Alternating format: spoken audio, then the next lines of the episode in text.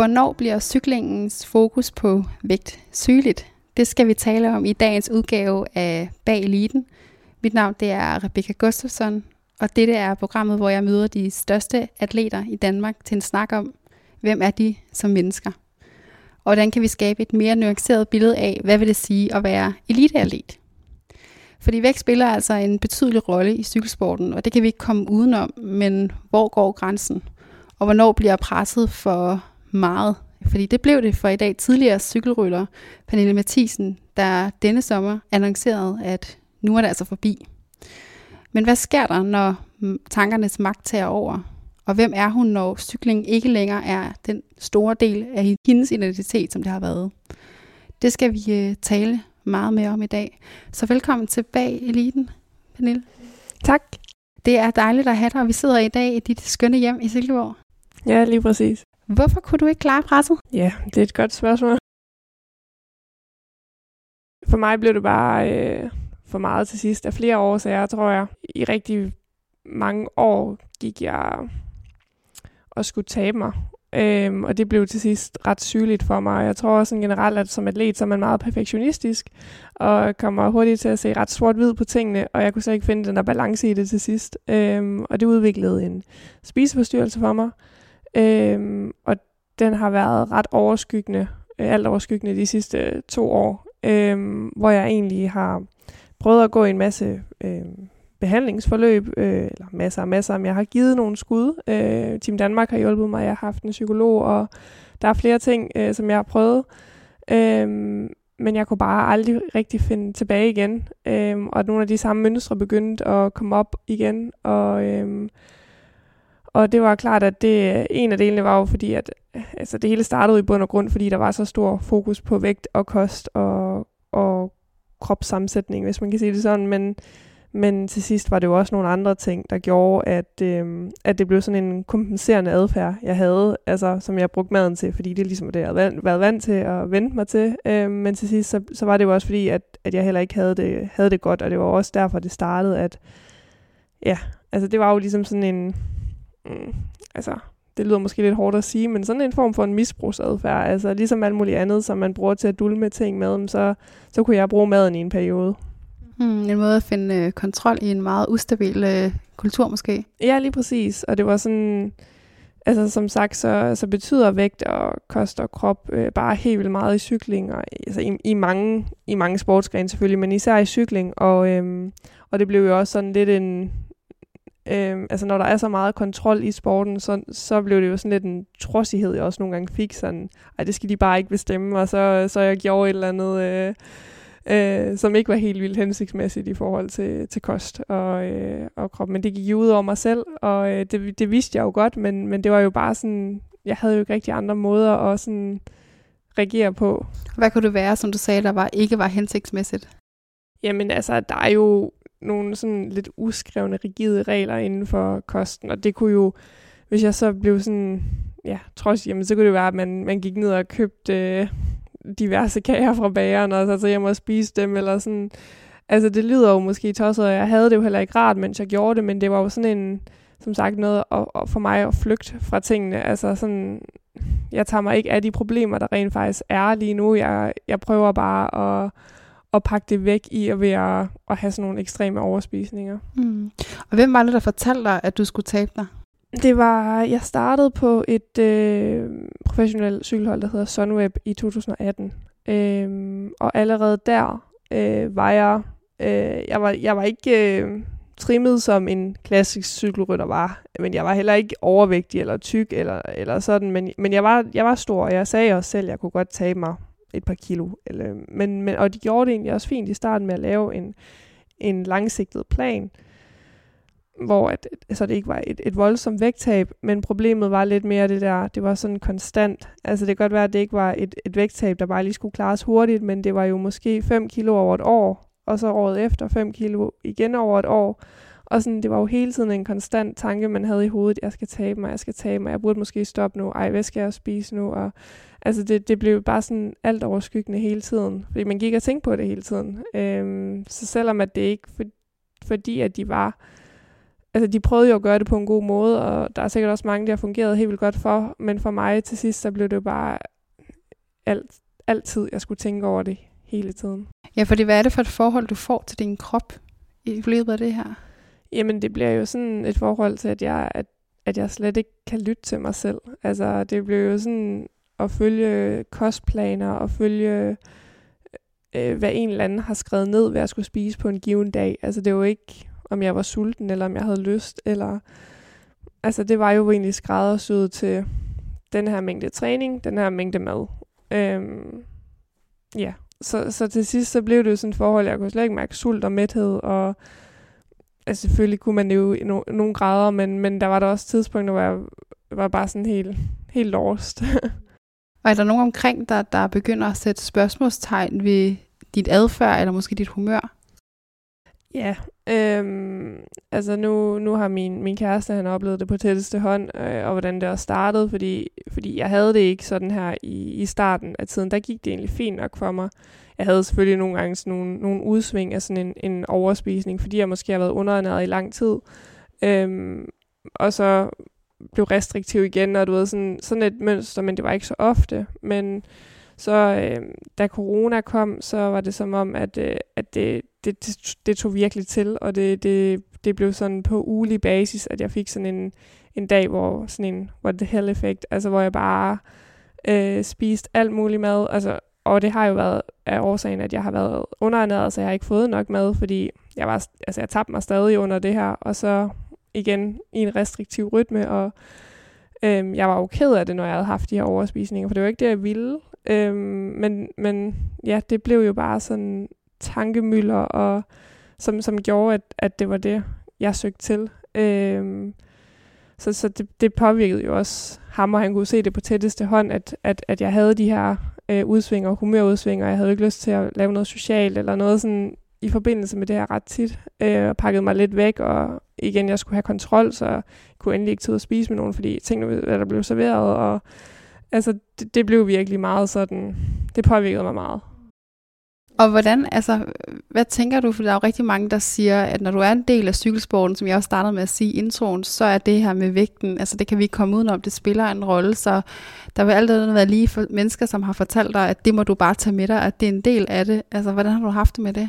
Jamen, i starten synes jeg jo ikke, det var et problem. Altså, øh, det er jo først, når man, når man selv oplever det på egen krop, at man godt kan se i bagspejlet, wow, okay, det var faktisk virkelig tidligt, at man får sådan nogle ting at vide. Men jeg må ærligt indrømme, at da jeg fik det at vide, da jeg var, da jeg var ung, så var det jo bare sådan, det var. Altså det var, sådan, det var det, der skulle til for at blive god, og så var man jo bare sådan, okay, så, så er det sådan, det er. Så, altså, det, det, det tror jeg, der er rigtig mange cykelrutter, der kan skrive under på, at allerede som øhm, 15-16 år, der begynder man at tænke rigtig meget over sin kost og sin krop, fordi at at man får at vide, at, at man skal have en eller anden vis fedtprocent og, og så videre. Så, så det starter allerede rigtig, rigtig tidligt, at man får nogle rigide madregler.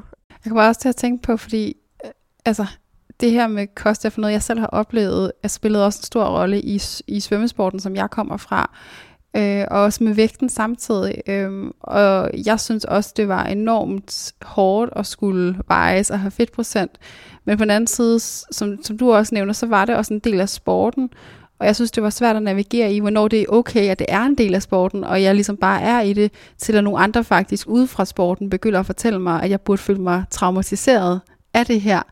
Og at navigere i, hvornår, at, altså du ved, hvor går grænsen? Har du øh, selv haft tanker omkring det, og sådan, synes du, at i de tilfælde, at grænsen den blev overskrevet?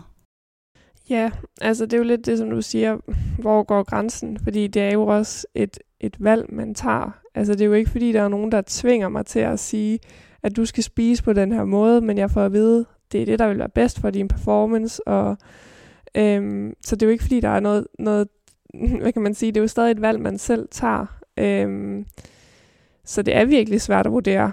Øhm, og jeg har overskrevet min egen grænse i det, at som jeg startede med at sige, altså jeg tror mange atleter er meget perfektionistiske, og, og det, det er sådan lidt, det er det, der skal til, og det er sådan, man får det mindset, det er det, der skal til, og, og kan, kan jeg ikke det, jamen så, så kan jeg ikke holde til det. Altså det er svært at finde den der balance. Det, det er mega svært. Kan du huske, er der et særligt moment, hvor du tænker, nu har jeg fået nok? Mm, nej, det er der faktisk ikke. Øhm, sådan, at der er et særligt moment. Jeg tror, det har været løbende. Altså, det, som sagt, det har jo været...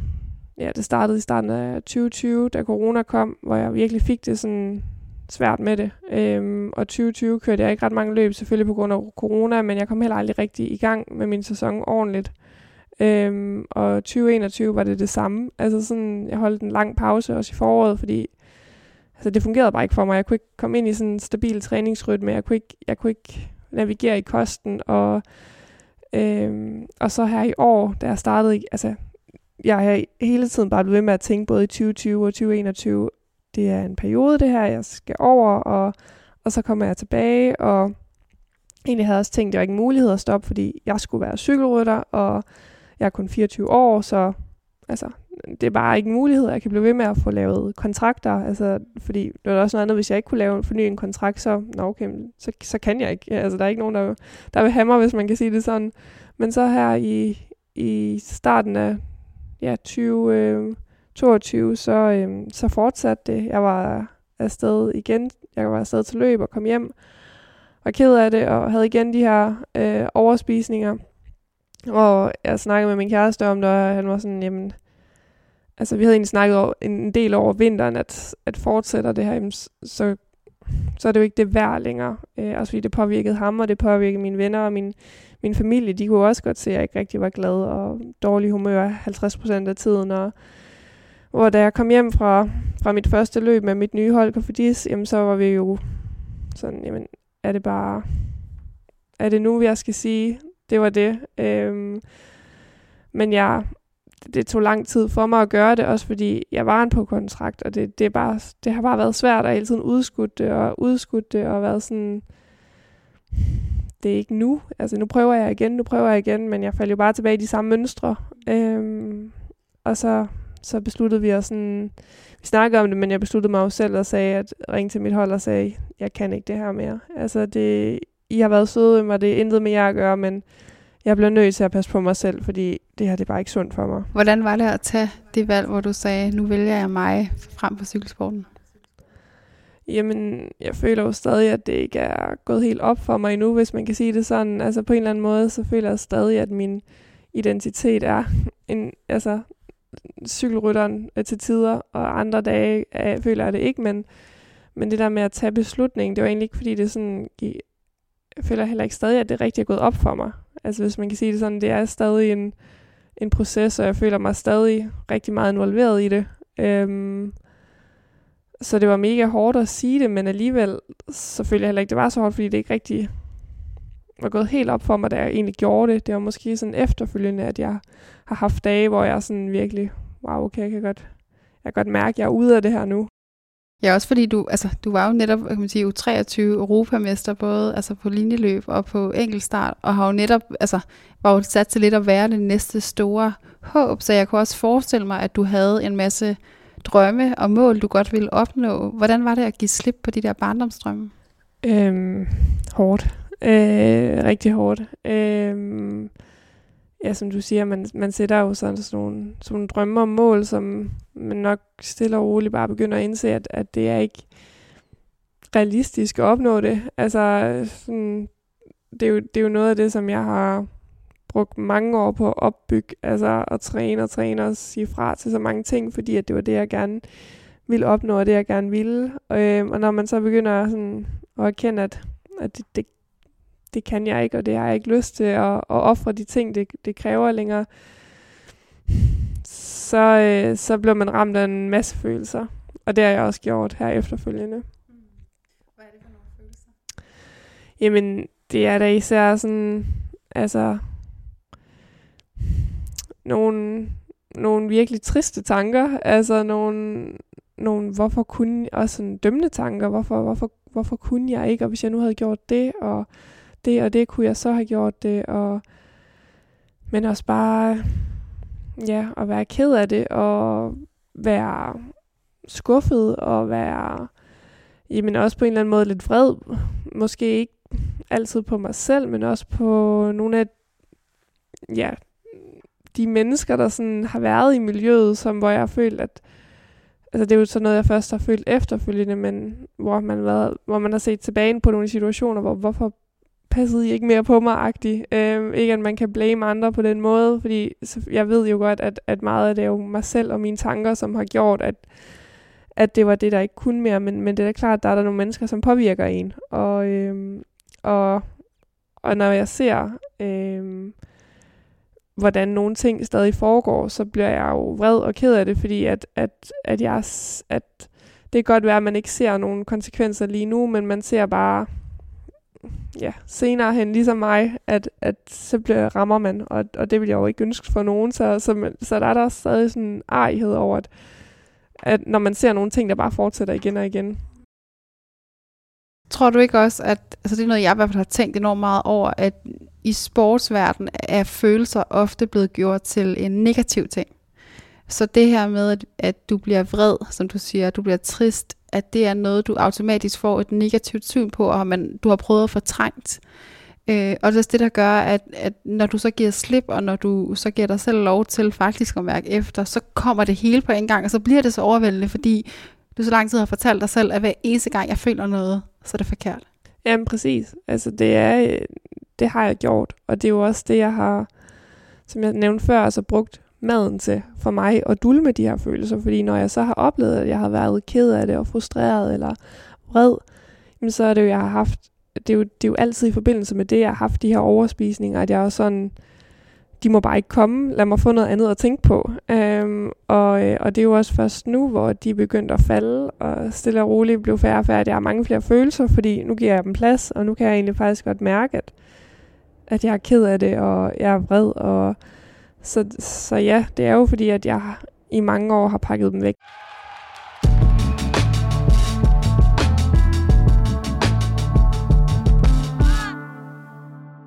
Jeg er lidt nysgerrig på, sådan, hvordan, altså, hvordan oplever du så nu, hvor du giver dig selv lov til, for første gang har jeg lyst til at sige, at mærke vreden, og mærke øh, det at være ked af det. Hvordan er det at opleve det? Jamen, jeg synes jo, at, øh, at det er ubehageligt.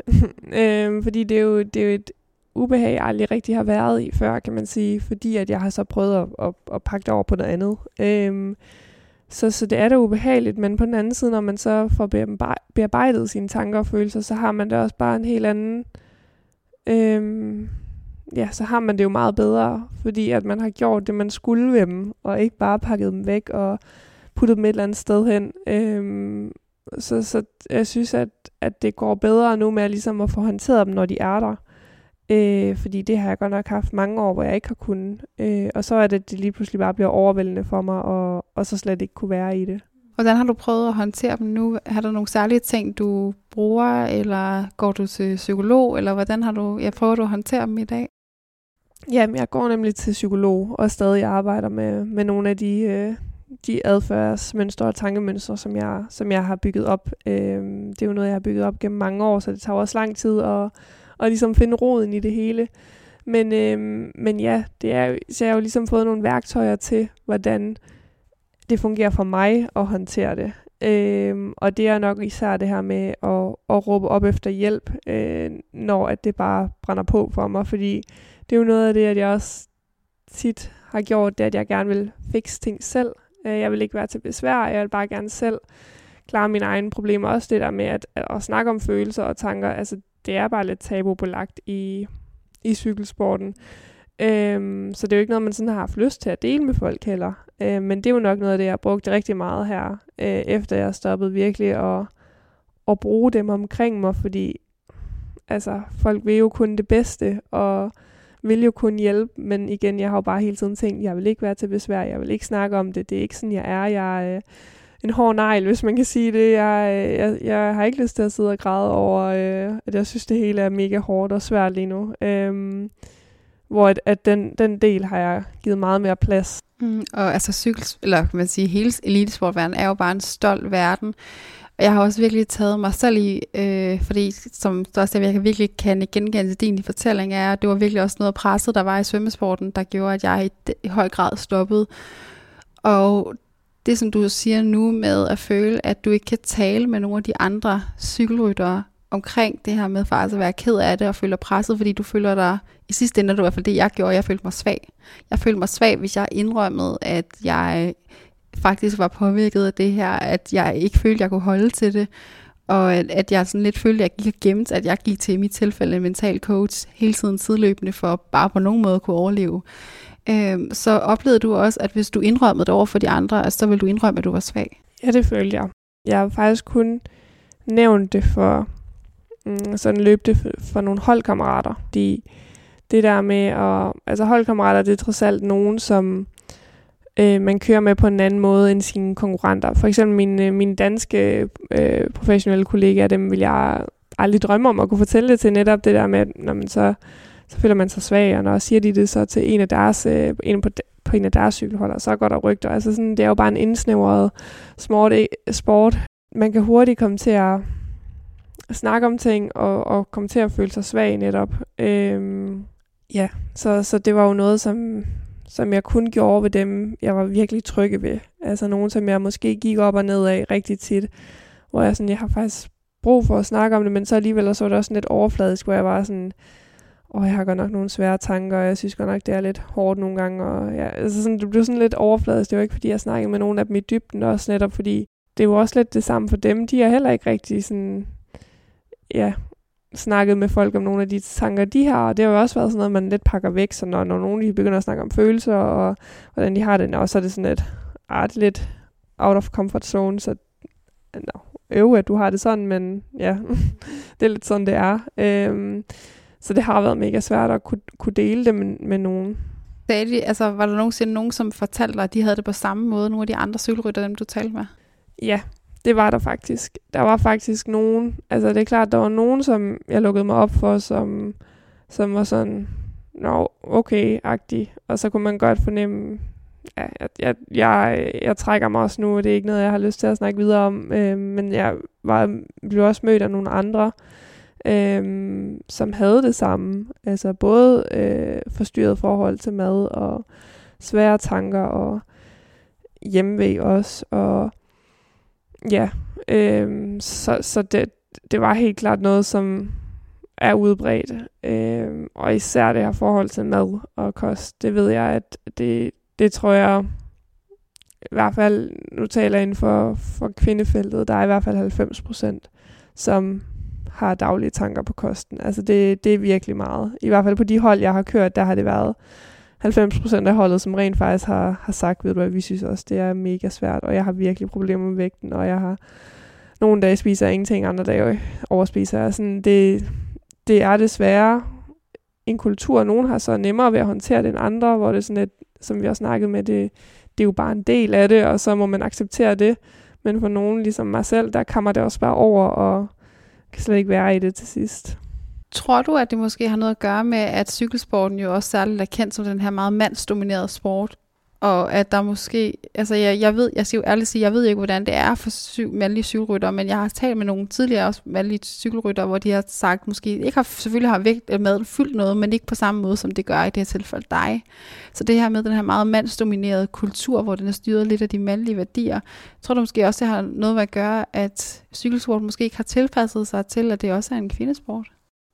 Det har jeg faktisk aldrig tænkt over, men, men ja, nu du siger det, så ja, det, det kunne da egentlig godt være. Øhm, fordi vi er jo bare, øh, der er nogle helt centrale biologiske ting, som, som er forskellige fra mænd og kvinder. Øhm, og øhm, ja, det kan da sagtens være, at der er det. Jeg har ikke tænkt over det før. Det er også i hvert fald noget, jeg har tit har tænkt over i forhold til svømmeverdenen, og de udfordringer, der har været netop med spiseforstyrrelser, det er, at man jo særligt så det blandt kvinder, og det har fik mig også til at tænke på, jamen igen, altså, når man ser størstedelen af det, i hvert fald de træner, jeg var omringet med, og den kultur, der var bygget op, bygget meget på den der maskuline energi og mandlige værdier, og altså ideen om, at vi hele tiden skal altså, træne ud af, som du siger, kontrol. Men det er jo enormt meget ikke at være i den der feminine energi, og være i det der kvindelige, og som vores kroppe, som du siger, at bare efter en helt anden cyklus. Så jeg har tit tænkt, hvordan har nogensinde, eller er der nogensinde nogen, der har tænkt, at det har været sundt, at vi som kvinder på den måde skal træne præcis på samme måde, som mændene skal, når vi ikke er bygget med den samme biologi. Altså sådan, det, har, det har jo aldrig nogensinde været holdbart, at vi, vi kan altså skære det hele over i, i samme firkant, fordi vi er jo ikke ens biologisk set. Nej, Nej det har du helt ret i. Øhm, ja, jeg har faktisk aldrig tænkt det på den måde. Det må jeg ærligt indrømme. Men, øh, men ja, du har faktisk helt ret. Fordi når man tænker over det, så, så, så er der jo bare nogle ting, som du også siger, med for eksempel cyklus og, og så videre, som det er der aldrig blevet taget hensyn til for mig. Altså det har jo bare været sådan, at det er lige meget. Altså det, det betyder jo ikke noget. Altså du kan lige så godt træne øh, 5 timer i dag, som du kan i morgen, eller sådan. Det er jo, ja, det, det har da noget at, noget at sige, tænker jeg. Hvordan har det måske også været for dig at være bevidst om, som du sagde tidligere med, at altså 90% af de kvinder, du har oplevet, havde udfordringer med kosten, men samtidig på den anden side er du, altså cykelsporten jo glorificeret i samfundet, du bliver set på som den her store og dygtige atlet, som alle står og roser, men alligevel er der den her syge kultur i, i baggrunden. Hvordan har det været på en eller anden måde næsten at være med til at opretholde den der lidt facade, der er i det? Jamen altså, jeg tænker, mens jeg var i det, så har jeg jo ikke tænkt over det, fordi at jeg var jo selv en del af det. Jeg gjorde det jo selv. Øhm, men jeg må da være ærlig indrømme, at her efterfølgende, øh, der har jeg da været sådan lidt shit, øhm, når man sådan tænker over det, fordi ja, altså det er jo at, at være en del af det, når man, når man er i det. Øhm, men, men igen, altså det er jo først når, at det begynder at komme over, at man begynder at tænke sådan, fordi så længe, at man kan holde til det, så er man jo sådan lidt, det har jeg i hvert fald været, så, så er det jo sådan, det er, så er det jo fint, fordi det, jo, det var jo først for mig også de sidste øh, to år, hvor at, at jeg ikke, øh, at det blev for meget for mig, hvor de første 3-4 år, der fungerede det jo fint. Øh, eller fint og fint, altså det fungerede. Øh, så ja, altså det er jo, det, det er svært, når man er i det. Det er først tit, når man, er, når man bliver ramt selv, at man egentlig godt kan begynde at se nogle ting. Ja, fordi det er jo også det, altså tilbage til det spørgsmål, jeg stillede i starten, altså hvor går grænsen? Fordi på den ene side, som du også siger, så er det jo også en del af at dyrke elitesport, at kosten vil være et element, og der vil være perioder, hvor at ens mentalitet vil blive påvirket, men hvornår går, er noget bare, altså noget en, en del af at skulle udvikle sig, og var noget, noget, noget sygeligt. Altså sådan den der grænse, som du siger, der var en periode for dig, hvor det ikke var det, og så er der pludselig en periode, hvor at du kan mærke, at nu tager det over, nu kommer det over. Og jeg tror måske egentlig, altså, den, det røde tråd ligger måske i det, at vi skal lære som atleter og som mennesker, at finde ud af, hvornår er det sådan, vi selv kan mærke, at nu er det gået over min grænse. Mm. Og kunne sådan få installeret det der sådan kompas, der fortæller mig, at nu er jeg i hvert fald trådt over den grænse, for, hvor det for mig bliver sygeligt. Mm.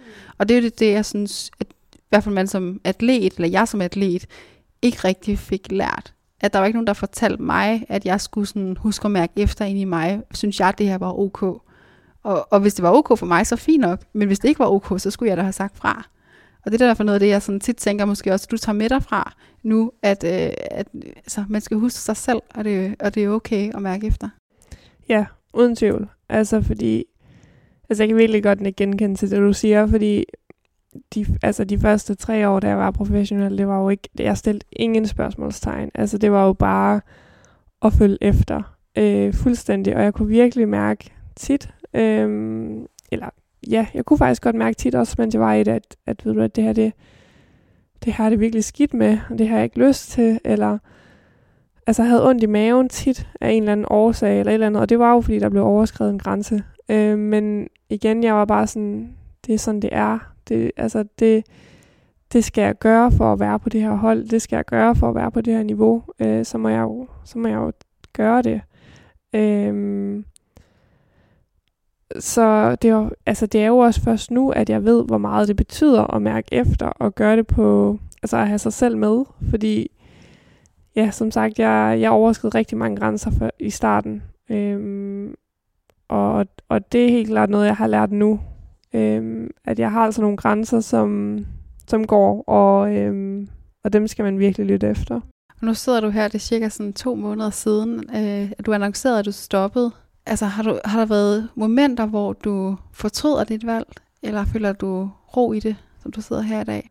Der har været momenter, øh, hvor jeg har fortrudt det. Øh, mange gange faktisk. Øh, og øh, også for nyligt. Øh, altså, jeg vil måske heller ikke sige fortrudt, fordi jeg ved også godt, at lige nu, inderst ved jeg jo godt lige nu, at, at så længe, at jeg stadig øhm, har det svært øh, med nogle ting, altså blandt andet kosten og øhm, ja, diverse ting, jamen så, så kan jeg ikke være professionel cykelrytter, det kan jeg ikke lige nu. Og, og det har jeg accepteret, og det er sådan, det er lige nu. Øh, men jeg kan godt mærke, at at jeg savner det. Jeg savner det virkelig meget. Og jeg er sådan, at som det er lige nu, så kan jeg ikke. Men jeg bliver også nødt til at give mig selv den, altså tillade mig selv at have den tanke, at det er en mulighed at komme tilbage. Altså fordi hvis jeg ikke har den tanke, så kan jeg godt mærke, at det påvirker mig endnu mere. Altså fordi fra der for to måneder si, si, øh, siden sagde, at det var slut,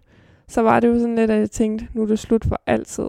Og det påvirkede mig helt vildt meget. Altså fordi jeg bare sådan, de næste uger bare gik og tænkte, altså det, det, er sådan, det lyder måske lidt hårdt at sige det, som jeg siger det nu, men sådan, mit liv er lidt overagtigt. Altså nu, altså jeg var så ked af det, og deprimeret, og, og, og, og det ved jeg jo godt, at det jo på ingen måde er, når man lige kommer over det, men for mig fyldte det jo alt der. Og, og give mig selv lov at have tanken, at hvis du på et tidspunkt kan finde øh, den her balance med dine egne værdier, og, og altså, i en helt anden, et andet tempo og en anden rytme, jamen så er det jo okay at tænke, at du kan komme tilbage på professionel niveau. For det, det har faktisk hjulpet mig lidt at tænke sådan. Ikke at jeg nødvendigvis gør det, men bare det at have muligheden, i stedet for bare at sige, det er endegyldigt slut nu. Ja, og jeg har lyst til at spørge dig, sådan, kan du tage os med tilbage til den dag, hvor det er, at du ligesom måske siger, nu stopper jeg, eller nu tager jeg den her, jeg har ikke lyst til at kalde det pause, men i hvert fald du siger, nu tager jeg ud på den her nye rejse, hvor jeg skal prøve at finde mig selv. Øh, hvad er det, der sker på den her dag, og hvornår finder det sted? Jamen, jeg tror egentlig, selvom jeg havde taget beslutning og snakket med mit hold og sådan nogle ting, så tror jeg først, at det er den dag, hvor jeg ligesom meldte det ud offentligt. At jeg sådan... Hvor du skriver på Instagram, og hvor du... Ja, lige præcis. Øhm, fordi det var ligesom der, at, at nu ved folk det, fordi at folk vidste det ikke indtil der gik jeg måske... Altså, jeg havde jo nok egentlig kommunikeret frem og tilbage med mit hold og med Danmarks Cykelunion og lidt forskelligt to måneder før jeg selv meldte det offentligt ud. Øhm, hvor, jeg, hvor beslutningen jo egentlig var taget, men det var bare lidt praktisk, at der lige skulle i orden og så videre. Øhm, og så var det her for ja, to måneders tid siden, at, at jeg ligesom meldte ud offentligt, og nu, nu var det sådan, nu har jeg sagt det, jeg har sagt til folk, jeg har en spiseforstyrrelse, jeg har sagt til folk, at det er mit mentale helbred, og det var også bare nemt at sige, jamen, jeg har ikke lyst mere, eller et eller andet andet, men jeg var sådan, jeg har bare brug for også at sige det, som det er, øh, og hvorfor. Øhm, så det var faktisk egentlig først der, at jeg følte, okay, du har lagt korten ud på bordet, du kan ikke skjule dig, gemme dig bag noget, det, det er som det er. Nu må du få det bedste ud af det, og øhm, gøre, hvad du kan for at øhm, altså komme kom op på hesten igen, og, og finde dig selv, og finde ud af, hvad du skal.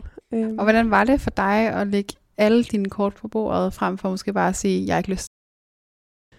Det var øhm, egentlig så følte jeg faktisk lidt, at, at, at det var ikke rigtig nogen valgmulighed bare at sige, at, at jeg ikke havde lyst. Øhm, eller sådan et eller andet. Jeg, jeg havde faktisk, jeg følte mig faktisk forpligtet til at sige det, som det var, at det var nogle mentale udfordringer. Og Følte du skyld nogen nogen, siden du ikke bare kunne sige, jeg har ikke lyst længere?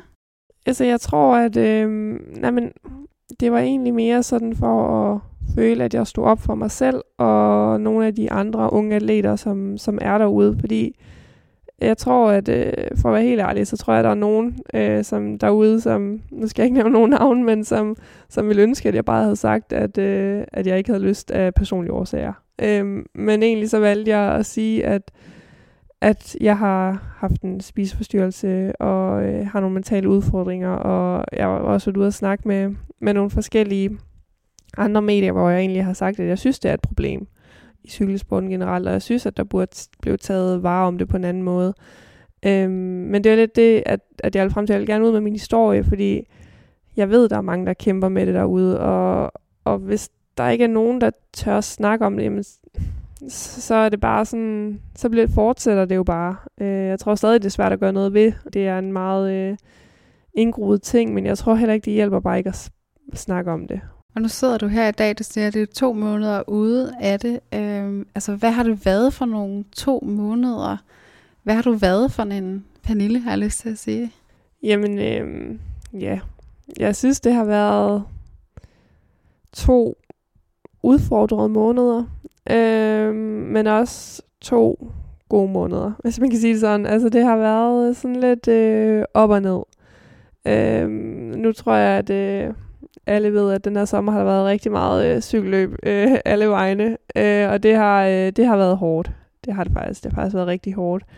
Øh, fordi at øh, det, når jeg, det, jeg havde allermest brug for, var faktisk bare, at der måske ikke, ikke var noget sådan, øh, hvor jeg kunne blive påvirket på den måde, men på den anden side tror jeg også, at, at det hjælper i min proces. Altså, selvom det har været mega hårdt, så tror jeg også, at nogle af de ting, som jeg måske har været lidt bange for at face, øh, det er gået lidt stærkere, øh, fordi jeg har bare været lidt nødt til det, øh, kan man sige. Øh, så jeg har virkelig prøvet at finde en balance i det hen over sommeren her, fordi altså jeg, kunne også godt, jeg har godt kunne mærke, at der har været dage, hvor jeg har overskrevet min egen grænse. Øh, jeg har simpelthen bare sat og set cykelløb, og det påvirker mig helt vildt meget nu, og øh, nu, nu bliver jeg nødt til at slukke og gå. Øh, og det har jeg gjort. Øh, og der har været dage, hvor jeg har, har været udtømt for energi, bare fordi jeg har haft øh, tankemøller eller et eller andet andet. Så det har været en, en sommer med op- og nedtur, det synes jeg. Men jeg har også nyt nogle ting. Altså jeg har gjort nogle ting, som jeg aldrig har gjort før. Øh, og det har også været fedt. Altså jeg har været ved stranden med familie og venner, og selvfølgelig har jeg været det før, men ikke, ikke på samme måde. Og jeg har været på ferie med min kæreste uden, øh, uden en cykel, og det har bare været befriende på en eller anden måde, og ikke at være forpligtet, fordi jeg har jo altid været forpligtet hver evig eneste dag til et eller andet. Øhm, om det er en træning, eller om det er en registrering af et eller andet, eller det har slet ikke været, så det har på en eller anden måde øh, lettet, lettet et eller andet for mig.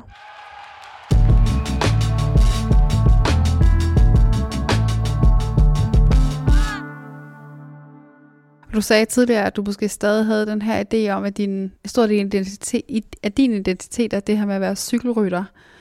Øh, men alt andet lige, så er der jo også nogle andre ting, som går op for dig i løbet af de her to måneder. Så sådan, hvad er det ellers, der er gået op for dig, er en del af din identitet? Ja, det, det tror jeg stadig ikke helt, at jeg har fundet ud af endnu. Øh, jeg er stadig øh, virkelig meget i, i tvivl om mange ting, og jeg prøver stadig at, at finde ud af, hvem er jeg egentlig, og hvad kan jeg godt lide, og hvad har jeg brug for, hvad har jeg behov for, hvad skal jeg ikke. Altså sådan, jeg tror, ja, det er faktisk ikke for, for at være helt ærlig, så synes jeg faktisk, at øh, det har jeg ikke fundet frem til endnu. Altså, jeg synes stadig, det er noget, som er sådan et øh, dagligt spørgsmål, øh, om at finde det der, den der balance, fordi jo, altså der er den, altså, jamen for eksempel, jeg kan da godt lide at træne, jeg kan da godt lide at gøre det, og gøre det, og det, og sådan, men, men jeg kan også godt mærke, at nogle gange kan jeg hurtigt komme til at sådan, Ej, nu skal jeg også det og det og det, og, sådan, og så, så lytter jeg slet ikke til mig selv igen, fordi så bliver det bare sådan en, en mølle, jeg kommer i. Så det er virkelig, for, for mig lige nu er det at, at prøve at finde ud af en eller anden form for, for balance, hvor jeg kan gøre plads til, til det hele. Ja, fordi inden vi startede eller trykkede optag, der talte vi netop om det her med, at når du er i en elitesportmiljø, så er du lidt på en motorvej og den vej, at den er ligesom lukket, den kører en vej, og det er fremad, og du får at vide hele tiden, hvad det er, du skal, hvad du skal spise, hvordan du skal klæde dig, hvordan, hvor du skal gå hen. Altså alting er så planlagt ned til mindste detalje. Men lige pludselig står du nu i en situation, hvor at der er alle de her afkørsler, og du skal selv, du kan selv få lov at bestemme, hvilke nogen du vil køre af, hvor du vil tage hen. Øhm, og i hvert fald kan jeg huske for mig selv, da jeg stoppede med at svømme, det der med, at der lige pludselig var så mange valg, og at jeg selv skulle tage alle valgene, det var enormt overvældende at stå i.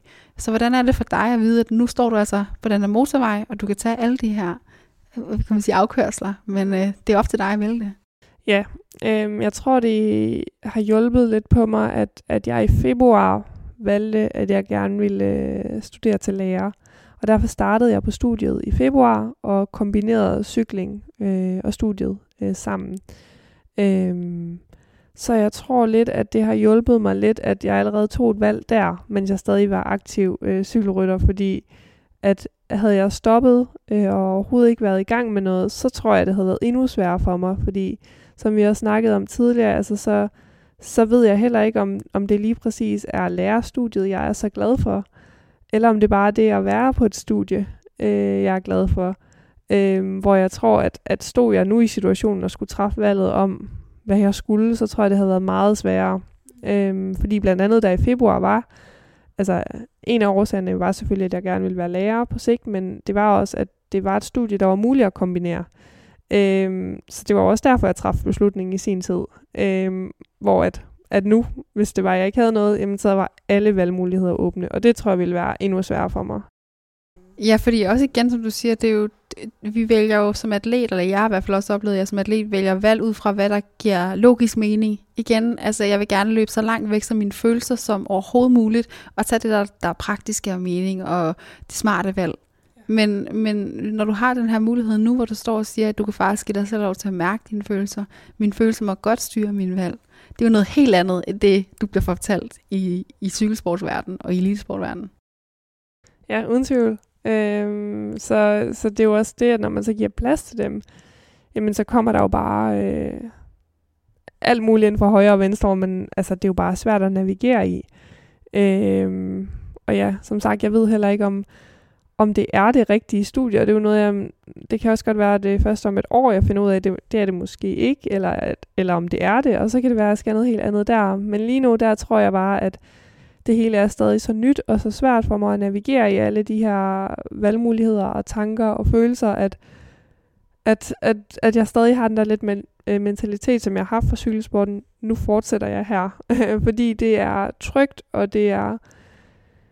Ja, nu har jeg jo så valgt øh, at tage cykelsporten fra, som også var en mega tryg del, øh, og mega hårdt at skubbe fra, men, men så, så kan man sige, nu har jeg måske puttet noget andet hen, som bliver min trygge base, indtil at, at jeg synes, det bliver nemmere at, at navigere, fordi jeg synes stadig, det er helt vildt svært. Tror du måske, at det her med livet som atlet, frem på måske egentlig cykelsporten, at det, at det som du på en eller anden måde øh, har været bit af og holder fast i, altså frem for det egentlig har været din kærlighed til selve det at cykle? Jeg tror, det er en kombi.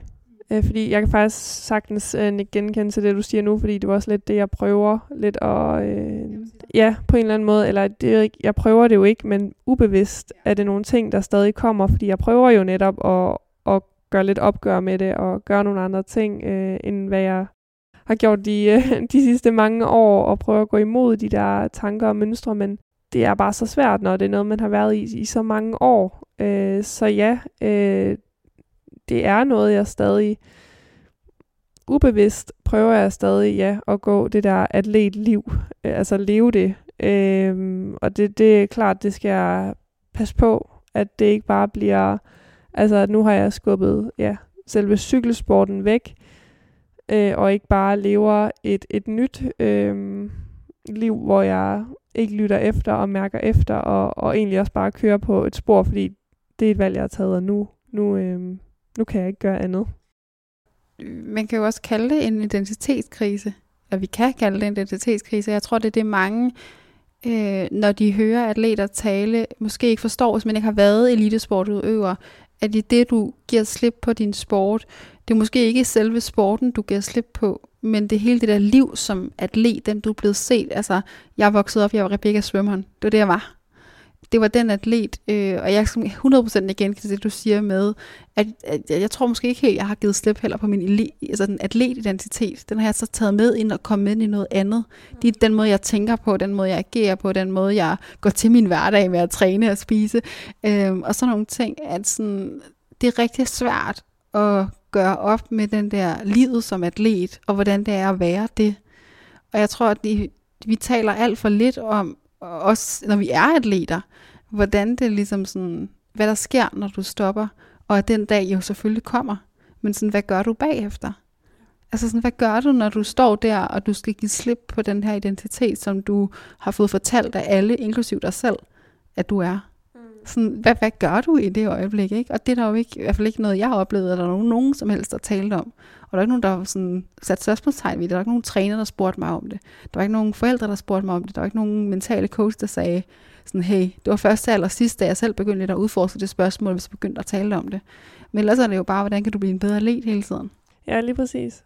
Øhm, ja, det er ikke noget, man forbereder sig på. Det, og man hører jo om så mange, som, som når de stopper deres aktive øh, karriere, at de er i en eller anden form for identitetskrise. Og øh, øh, det vil jeg da også sige, at øh, jeg har været, og er nok også stadig i det. Altså fordi, øh, ja, altså indtil det bliver erstattet med noget andet selvfølgelig, men, men det er netop det der med, at man, man har bare været, nu siger jeg bare, men man har været, altså jeg har været cykelrytter, Pernille, altid. Øh, altså siden øh, jeg var 8 år, øh, så har det været det, jeg, jeg har lavet, og det var det, jeg skulle. Altså som sagt, så de sidste to år har jeg jo heller ikke, det var ikke en valgmulighed at stoppe, selvom jeg, ikke havde, selvom jeg havde det svært, og selvom jeg måske ikke havde lyst, fordi det var det, jeg havde truffet et valg om, at det var det, jeg skulle. Øh, så jeg havde slet ikke overvejet, hvad jeg egentlig skulle bagefter. Altså det var jo først her i, altså nok for et år siden, at, at jeg tænkte øh, blandt andet på uddannelse, fordi at jeg synes, det blev sværere og sværere, og, og at også her i februar, at jeg valgte at starte, fordi jeg kunne måske godt mærke, at det er måske den vej, vi er ved at gå, men, men jeg tror, da, der er virkelig mange, som... Øh, altså, jeg synes, det er ærgerligt, at man ikke nogle gange snakker om det, fordi at, at livet går jo videre efter sin øh, aktive karriere. For den har det også været for dig måske, og du har været et sted, hvor du har været et spotlight, og du er blevet altså, set, og du har været et sted, hvor at, ja, folk på en eller anden måde hele tiden havde en holdning til dig, og så skulle træde ud af det, hvor det, nu er det kun dig, der skal have en holdning til dig selv. Og det har du ikke rigtig måttet have tidligere, men nu er det dig, der kun skal have holdningen til dig. Hvordan har det været? Øhm, jeg vil også sige udfordrende. øh, ja. Ja, det, det har det. Og hvordan navigerer du så i, at altså, alle de store spørgsmål, der alt andet lige kommer? Jamen igen, det er jo det der med at... Og jeg, jeg prøver lidt at tage dag for dag. Øh, det er svært, men, øh, men, men der er jo bare ja, så mange øh, store spørgsmål, og igen noget af det, som, som jeg sagde før, som, som holder mig lidt op, det er det der med at sige, at, at, at det er ikke fordi, det nødvendigvis er slut. Altså, øh, og det kan også godt være, at det er det, som sagt, men bare det der med at have en, en tanke om, at, at, at får jeg det, det bedre, og har jeg lyst igen, og så, så er det en mulighed. Altså, jeg tror lidt, det, det er mere for mig at sige, at det er en mulighed. Ikke, at jeg skal, men det er en mulighed.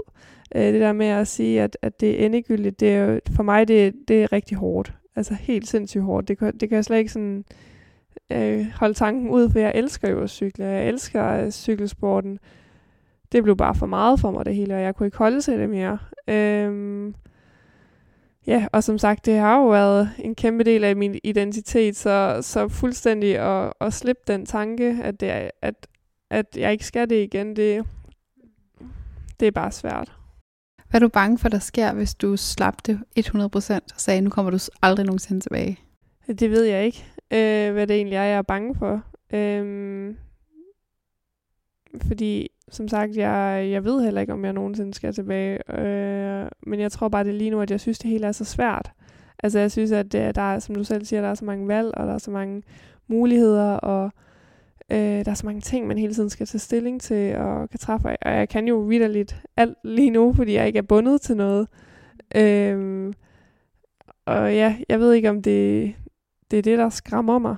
Øh, at, ja, at der bare er så mange ting, og så har jeg bare sådan en lille ting ude i horisonten, som måske er sådan, ja, du kan hoppe tilbage, hvis du vil.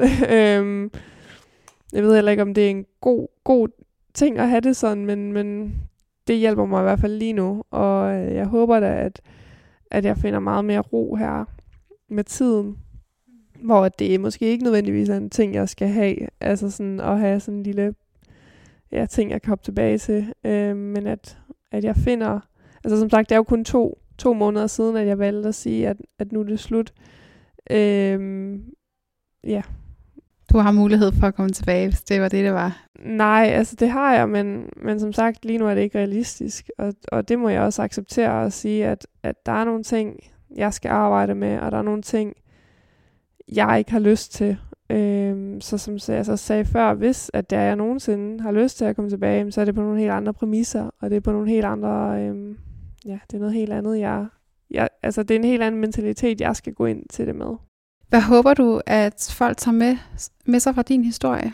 Jamen, jeg tror, at det er det her med, som vi også har snakket om, at, at man skal virkelig have sig selv med. Øhm, og mærke efter og lytte til sig selv, fordi man kan bare så hurtigt glemme sig selv i det. Øhm, hvilket jeg selv gjorde. Øhm, og, og bare fulgt med på den her øh, motorvej, som bare kørte øh, med alt for høj hastighed. Øhm, Og jeg vil ønske, at, at jeg fik at vide for fire år siden, at, at jeg altså også har en mening, at jeg altså også har et valg, og jeg altså også har, altså at, at jeg selv kunne være med til at præge nogle ting, fordi jamen, blandt andet med vægttabet, jamen, der ville jeg jo ønske, at jeg var modig nok og havde mod nok til at sige, at det går så for stærkt for mig det her, det, det kan jeg ikke følge med til, men, men det turde jeg ikke, og det, det jeg tænkte, det, det, det skulle jeg bare gøre, og det er, det er svært, når man er ung, men, men ja, jeg ville ønske, at jeg turde mere, da jeg var mindre, og, og lytte til mig selv, og, og anerkende mine egne behov. Og med de ord synes jeg, vi skal gå til lytternes spørgsmål.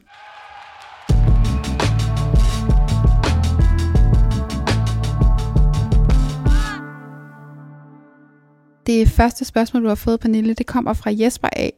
Og han spørger, hvad er dit råd til unge og ambitiøse sportsudøvere, som også oplever enorm pres? Mm, det, øh, jeg tror, det er at søge hjælp. Eller søge hjælp, det lyder måske lidt hårdt, men øh, og snakke med nogen om det.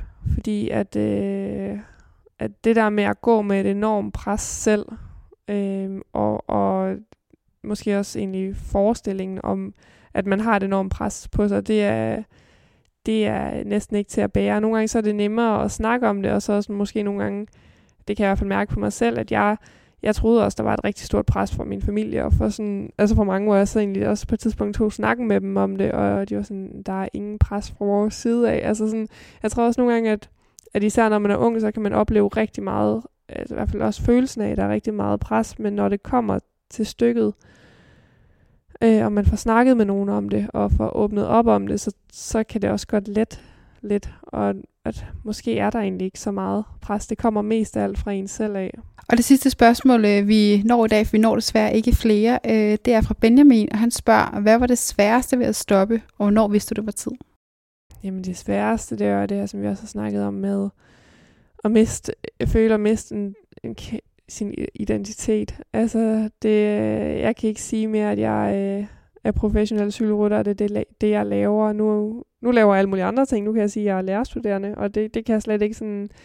Det synes jeg er svært, hvis folk lige spørger, hvad jeg laver. Øh, så har jeg stadig sådan en... Jamen, jeg, jeg er cykelrytter, men det er jeg ikke mere. Øhm, så det er helt klart, øh, det, det har været det sværeste, og er stadig det sværeste, og det tror jeg også, det vil være noget tid.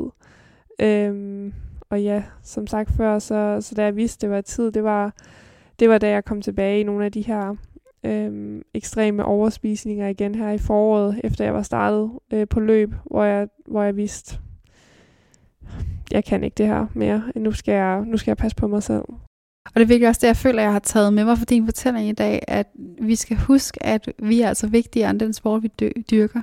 Du er vigtigere end cykelsporten, har jeg lyst til at sige, og det er noget, jeg i høj grad virkelig tager med mig i dag. Tusind tak, Pernille, for at have lyst til at være med på bag lige. Det var så let.